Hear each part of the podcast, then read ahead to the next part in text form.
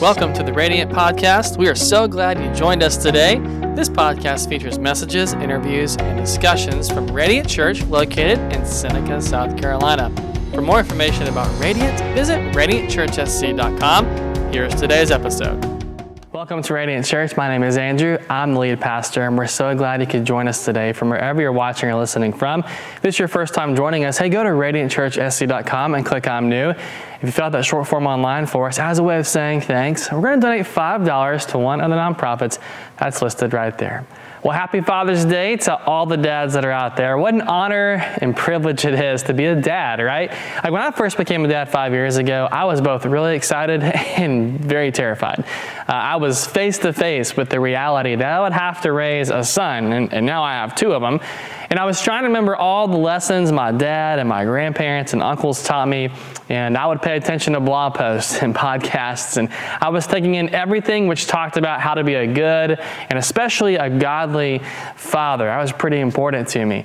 Uh, I was privileged to have a dad and a good foundation to lean on. And the truth is, you know, of course, like not all of us are privileged to have that. I understand that. Um, in fact, for some men, that's, that's really all the motivation they need just to try to be the best dad that you can be, right? Because you want to be there for your kids. And so you're trying to learn and grow just as much as anybody else out there. And so a thought occurred to me that honestly stemmed from the last teaching series we did. It's a series called Running with the Giants, which, by the way, if you haven't watched or listened to those messages yet, man, I encourage you to go back and do that. They'll, they'll really help you uh, grow and they'll challenge you a little bit there too. But what, what uh, the, the question I thought of though was what would it be like if a, if a good and godly dad gave us his best advice? Like what would he, what would he say to us? There's a lot of great dads in the Bible, you know, but one in particular stood out to me. And maybe it's because we don't often associate him with fatherhood a whole lot, even though he was the dad to three sons. His story is found in the book of Genesis, first book of the Bible, and he's part of what's called the Hall of Faith in Hebrews chapter 11, where all the other great heroes of faith are mentioned. He has his reputation as being a great boat builder, okay? His name is Noah. So if Noah was here today, if he were celebrating with fathers and families on this Father's Day, what do you think he would say? You know, would he say like, you know, hey, don't miss the boat? I mean, Okay, sure, he'd probably say that. But, but that's pretty obvious. Like, I actually think what he would tell us is, you know, one person, one person can make a difference. And if you think your life doesn't count, if you think you as a dad aren't making an impact, man, you are so wrong. Genesis chapter 6, verse number 5, our story starts like this The Lord began to observe the extent of human wickedness on the earth, and he saw that everything they thought or imagined was consistently and totally evil. So the Lord was sorry he had ever made them, and he put them on the earth, and it broke his heart. What a, what a powerful verse right there. And the Lord said, I'll wipe this human race that I've created from the face of the earth. Yes, I'll destroy every living thing, all the people, the large animals, the small animals that scurry on the ground, even the birds of the sky. I'm sorry that I ever made them. But Noah found favor with the Lord. I think one of the reasons Noah is so relatable he lives in a time period it's really not too dissimilar from our own, right? He was quoted twice in the New Testament, once by Jesus and once by Peter in one of the letters that Peter writes. And both times he's associated with the end of the world, which kind of makes sense. Like, I, I mean, Noah was facing the end of the world as he knew it in his day and age, right? You know, God's going to flood the whole earth. His day was so violent and corrupt, it's been used as the premier description for what the height of evil will look like as we approach the return of Christ and what will the end of the world as we kind of know it be like as well. And so Jesus and Peter both describe the end as being a period where evil is as rampant and destructive as it was in Noah's day. So I think it's hard to argue against that. You know, like I think about our world right now and just how evil and corrupt our world is. You know, at this moment, there are more slaves on planet Earth today than at any other point in human history. That's why at Radiant we support Free International and the fight to end human trafficking, specifically here in America. Uh, there's an estimated 3,000 unborn babies who've had their lives snuffed out each day in the United States. There's more wars and paramilitary conflicts than any other time in human history. It's pretty clear the love we have for each other, if you just look at our culture right now, it's grown cold, right? It's definitely grown cold. It's almost like we're numb to others, and if they don't play ball with our side, we label them as, you know, an enemy and we treat them, you know, in some cases as less than human, which is terrible. There are large numbers of anti Semitic attacks happening right now against our Jewish friends all across the country and around the world. My point is this th- things aren't looking up, okay? They have been looking up for a really long time. They're only going to get worse. And so Noah's day was a lot like our day, but it was in far worse condition. Now, he's about 500 years old when we get to a story in Genesis chapter 6. His grandfather was Methuselah. That's the oldest person that ever lived.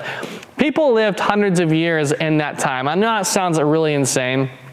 Sounds almost mythological, but there are some interesting theories, and I don't have time to get into those today, which could explain like how the lifespan of people in those days really extended in ancient history, uh, like what Noah's did. But anyway, the world's evil, it's corrupt, and so much so that God's like, man, I'm starting over, redo. Uh, but we read in the last verse of our passage that Noah found favor with God. And that leads to an encounter in verse number 14 where God tells Noah, hey, I want you to build a boat. All right? Now, I can see this conversation. I don't know if you can or not, but, you know, Noah's probably thinking, all right, cool. What's a boat, you know? And uh, God's just saying, well, you know, it floats on water. I'm going to flood the earth. Okay, cool, God. What's a flood? all right? If this story is new to you, yeah, the world had never experienced a flood before. In fact, it never even rained before. The earth was watered by springs. And so God was telling Noah to do something that not only he had never done, but nobody else had ever done before either. So remember that Noah did find favor with God. So what does Noah do? Well, he hears God's crazy plan and he does it. He actually does it. He's obedient. And it's Noah's obedience which really makes like all the difference here, okay? We remember Noah's story because he was different. And I firmly believe that if we're if he's here today, he would tell us as dads, he'd say, "Hey man, you you can make a difference." Like as dads, where do we want to be uh, making the difference the most? We want to make a difference difference the most in our families, right? And so that's the first piece of advice Noah would give. He would say, You can make a difference in your family. So let's go back to verse number eight. We read that Noah found favor with the Lord. So notice it doesn't say that about his family, though, right? Like verse number nine, it says it was Noah who was the only blameless person living on the earth at the time meaning his family, in all likelihood, wasn't even in lockstep with God. And yet, in the next chapter, his family boards the boat with him. Hey, dads, listen to me real quick. This is very important. Your spiritual health matters. I'd even say above all else, it's absolutely vital for you to be spiritually healthy. Like we love our moms, we love our grandmas and our grandpas, but God's design from the beginning was for fathers to be the family leaders of their homes. And this means dads, you're the spiritual leaders. So if you aren't in step with God, don't expect your family to follow suit. It's that important. And this means the ability for dads to make a difference is also far more reaching than even mom. That's not popular to say. I know, I know. But we love our moms. We do. We love our moms, and moms are so important. And they have huge influence. I mean, go back and listen to our Mother's Day message. You'll really hear about the power of a mother's influence and what that can do generationally. But there's something about being a father, and the research backs this up you know, being a present dad, a healthy, loving dad, has a massively positive and impactful influence on his family that extends into the next generation, maybe even two generations after him. So being the leader in your household doesn't make you, you know, dictator for life, right? It doesn't mean that if anyone disagrees with you, they're in some crazy sin or whatever. I mean, don't be a fundamentalist on me. It doesn't mean your family is saved, though, either, just because you might be. It means your impact has a large ripple effect so every decision made, every word you say or don't say, and the thing you do or don't do, it impacts people who are closest to you. Acts chapter 16, we find the story of, of, two Christians in prison, and God sends an earthquake which sets every prisoner free, including those guys whose names are Paul and Silas. And they run into the jailer who's just freaking out because, you know, like, had one job, man, keep those guys in jail. And now, you know, he might lose his life over this. So at the end of the conversation, they tell him and say, hey, just believe in the Lord Jesus Christ and you'll be saved along with everyone in your household. That word household, which is oikos in Greek, that's what the New Testament was written in. It doesn't mean family as we understand it. It literally means your sphere of influence or the people who are closest to you, who are around you. So, what the jailer is told is this if you get saved, your salvation will impact the people in their lives around you. And for most of us, the closest people in our sphere of influence, it's our family, right? It's our family. Dads, what are you spending most of your time focusing on? See, that affects your impact. And often we unintentionally focus on the wrong things, and it lessens the impact, which lessens the difference that we can make in our families. Be careful to prioritize godly things and a godly focus so you can make a difference in your lives of your folks at home, right? Your wife, your kids. I think Noah would want to make sure that fathers know this too. But if you want to uh, make a difference, you got to be a difference maker, right? Be a difference maker. So his story is like the epitome of being different. He's preparing for something nobody's ever experienced before. I mean, imagine you're building this huge boat and it's taking you decades to build it. Your kids are coming home. They're telling you how you're the town joke. Your wife is frustrated because you're spending all your time on the boat, which, which might sound a little bit too close to home for some of you. I don't know. Instead of the honey-do list, right? You know, you can't socialize and have folks over because you've got this massive boat to build. You would look at some someone like that today and say, dude, you're a complete lunatic, right? And so people laughed. I mean, they questioned, they doubted. They probably would institutionalize Noah today if he was around. But if you're going to make a difference, you have to be different. Remember the sphere of influence we just talked about? Sociologists say that your direct sphere of influence, it includes 12 to 17 people. These are individuals that you will spend at least one hour or more with each and every week. Remember that number because that's important. One hour or more each week with the people uh, is considered to be you know in your sphere of influence here. Okay, that's 12 to 17 people. So I want you to pay attention to this real quick. I'm about to say something very very important. The average dad spends a total of seven. Count them, okay? Seven minutes, not hours, minutes a day, which is 49 minutes a week with their kids. If your sphere of influence includes people you spend an hour or more with each week, it means the average dad is not even spending that time with their kids. So they're not even in their own sphere of influence here. If you're having some behavioral problems with your kids, could be, you know, not because of their friends or school, but because you're not spending enough time with them, right? Like kids measure value in the currency of time. So the younger they are, the more time they need because quantity is very valuable. But the older they get, the more quality time they need because the currency shifts from quantity to quality. It's no longer about how much time you spend, it's about how you spend the time with them. Now I know that's really hard. You're working hard, you're working full time. Maybe running your own business. Maybe, you're working two different jobs or you're going back to school on top of all the stuff you're doing right now, and you don't even have time for yourself, let alone your kids. Like, dude, trust me, I got it. I get it. I struggle sometimes to get in good amounts of time with my kids on some days, you know? And mine are pretty young, so like quantity is really important to them, remember? It's not always easy to find that, but it's really, really important. So be different. You didn't set out to be the absent father, right? Like you want to make all the baseball games and the football games. You want your kids to hike with you. You want to have the daddy daughter dates as often as you can. So, what can you do differently right now to create the time your kids really need? You want to be a spiritual father, man? It's awesome. What are you going to do differently to have that spiritual time with your kids that you might not be having? My five-year-old, he's the oldest. He loves baseball, which which is great. You know, kind of being a Bullard, baseball is like a rite of passage. It comes to the territory. So baseball is a big thing for us. It's been that way for generations. But every day he wants to go play, and so he wants to get the bat and the glove and the balls and go play.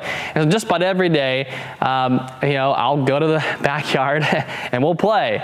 And some days I am tired, and some days I'm kind of irritated because it wasn't a great day, right? Other days, I mean, I'm in South Carolina, so other days it is a hot hot, you know what I'm saying? But I know that that time just playing in the backyard, I mean, I'll never get that time back. It's time I'm investing into relationship capital with my son, you know? At night, I don't answer calls. I, I don't text many people unless it's family. I often choose not to work because I want that time to be with my kids. So we're, we're watching like old Muppet Show episodes, or we're, we're waiting for the next Braves player to hit a home run before we go to bed. Uh, you know, um, sometimes we'll play a quick game, but we're doing something together And, and, that's important. If I have to make up work for something I missed earlier in the day, it's always when my kids are in bed, never when they're awake. I, don't I don't do things I always you know I used to do. Like I don't golf like I used to do. My game probably is out the window now. Uh, I don't I don't do a lot of things I used to do. Not because I don't want to do them. I just choose to be different. My marriage matters more, and my kids matter more. And if I want to make a difference first and foremost in the lives of my own kids, I have to make these lifestyle changes and decisions because in the end, that's what actually matters. So, honestly, if you want the same thing, you're going to have to make changes like that too. And, and the thing is, not everyone's going to understand that. You're going to have to explain it to them. You know, I'm sure Noah explained to people why he was building the giant boat. They, they still didn't get it though, you know? And that's okay. That's fine. It didn't stop him from being different because he knew the difference he was making would first and foremost affect his family. And when the rain finally did come, it paid off. His family was saved. The final piece of wisdom I think Noah would want to leave us today for, for dads out there is, is this one. I think it's the best one too. Remember God's promises. Remember God's promises. One of the most recognizable symbols in Scripture is the rainbow. It's synonymous with Noah's story, you know? God placed the rainbow in the sky as a sign he would never destroy the world again through a great flood. And every time I see a rainbow, I'm reminded not only of the promise that God gave to us from that story, but also of another one which comes through his son, Jesus, and it's found in Matthew chapter 28. Matthew 28 20, this is Christ talking. He says, I am with you always, even to the end of the age. Sometimes we need to be reminded that we're never alone. Even if no one else is with you, man, God promises to remain beside you. You got the greatest father of all time who wants to walk through life as a father with you. And he's got a lot of other promises that are important for us to remember as well. One of my favorites comes from the a letter to the Romans of the New Testament. Where God promises everything will work together for the good of those who love him and are called according to his purpose. It's from Romans 8 28. So, in other words, as a follower of Christ, what God promises is that it's all going to work out. Don't get discouraged. Don't feel overwhelmed. Don't allow hopelessness to creep in. Everything will work for the good in the end. Now, keep in mind that your idea of good is not always God's idea, okay? So you're to have to accept that God knows what's good for you and your family more than you do. But just hold on and watch God keep those promises. Sometimes we, we know that God will work it all out in the end. And we've got this big picture and we live in this real world we need money, right? We need money. We need it now. Dads, you, you know the pressure to provide for your family. One burden every dad feels is that weight of finances. Just remember that God, not money, is your source. Matthew 6, 25 and 27. This is Jesus talking again. He says, That's why I tell you not to worry about everyday life, whether you have enough food and drink or enough clothes to wear. I love this part. Isn't life more than food and your body more than clothes? Look at the birds. They don't plant, they don't harvest, they don't store food in their barns, but your heavenly Father feeds them. And aren't you more valuable to Him than they are? Check this last part out. You need to remember this last line. Can all your worries add a single moment to your life? Of course not. God promises to be your source. But he gives you another important promise too, and it's one that we need a lot more than we would like to admit. We know our kids get to us. We've had a long day. We're tired, but they're going like 100 miles an hour when we get home, and they just want to play and have our attention. And we'll snap and we'll say something hurtful, and we yell and we shouldn't. We become inflexible with our spouse when we should work together. Like we mess up. And the good news is this that God gives us a promise of forgiveness. 1 John 1 9 says, If we're faithful to confess our sins, God is faithful and just to forgive us our sins.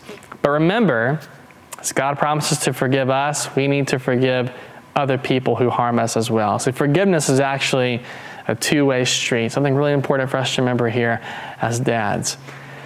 One person can make a difference. Take it from Noah. He was the difference maker for his family. They were the only ones who were saved when the flood came. He was different.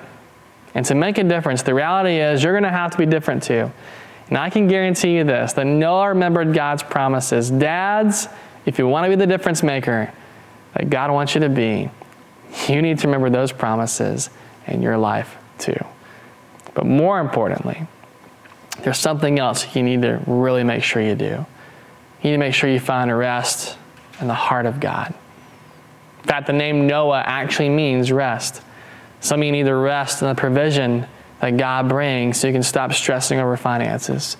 Others need to rest in God's forgiveness because you've been struggling to move past some things you've done or how you lived or some harm you caused. Whatever it is, good or bad, you can't make a difference on your own. So find rest in Christ. The ultimate way to make a difference is to stop trying to do it all on your own and start leaning into the heart of God the Father.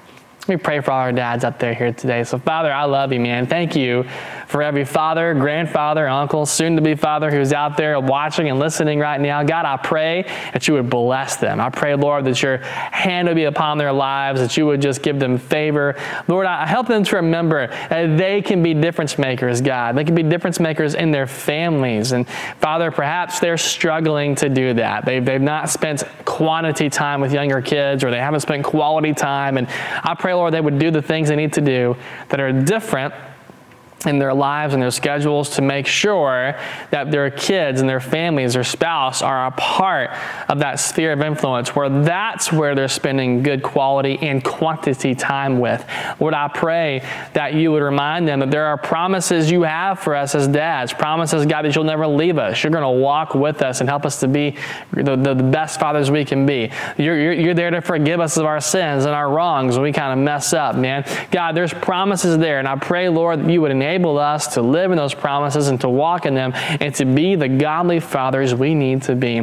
Thank you, Lord, that you've chosen us to care for our families and chosen us, God, to lead and lead well. And I pray, Lord, that, that in, in a world that seems to want to strip away masculinity and strip away the role that fathers play, God, thank you that you've given us this awesome responsibility. May we stand strong as men in this world, loving our families and serving you well. We pray and ask all this in your name. Amen. Thanks for listening. If you have any questions or would like to reach out to us, you can do so by emailing us at media at radiantchurchsc.com or visit one of our social accounts on Facebook, Instagram, or YouTube. If you like what you heard today, subscribe to our podcast so you don't miss any future episodes and give us a five star rating on the podcast platform that you listen to. We hope you have an amazing rest of your day.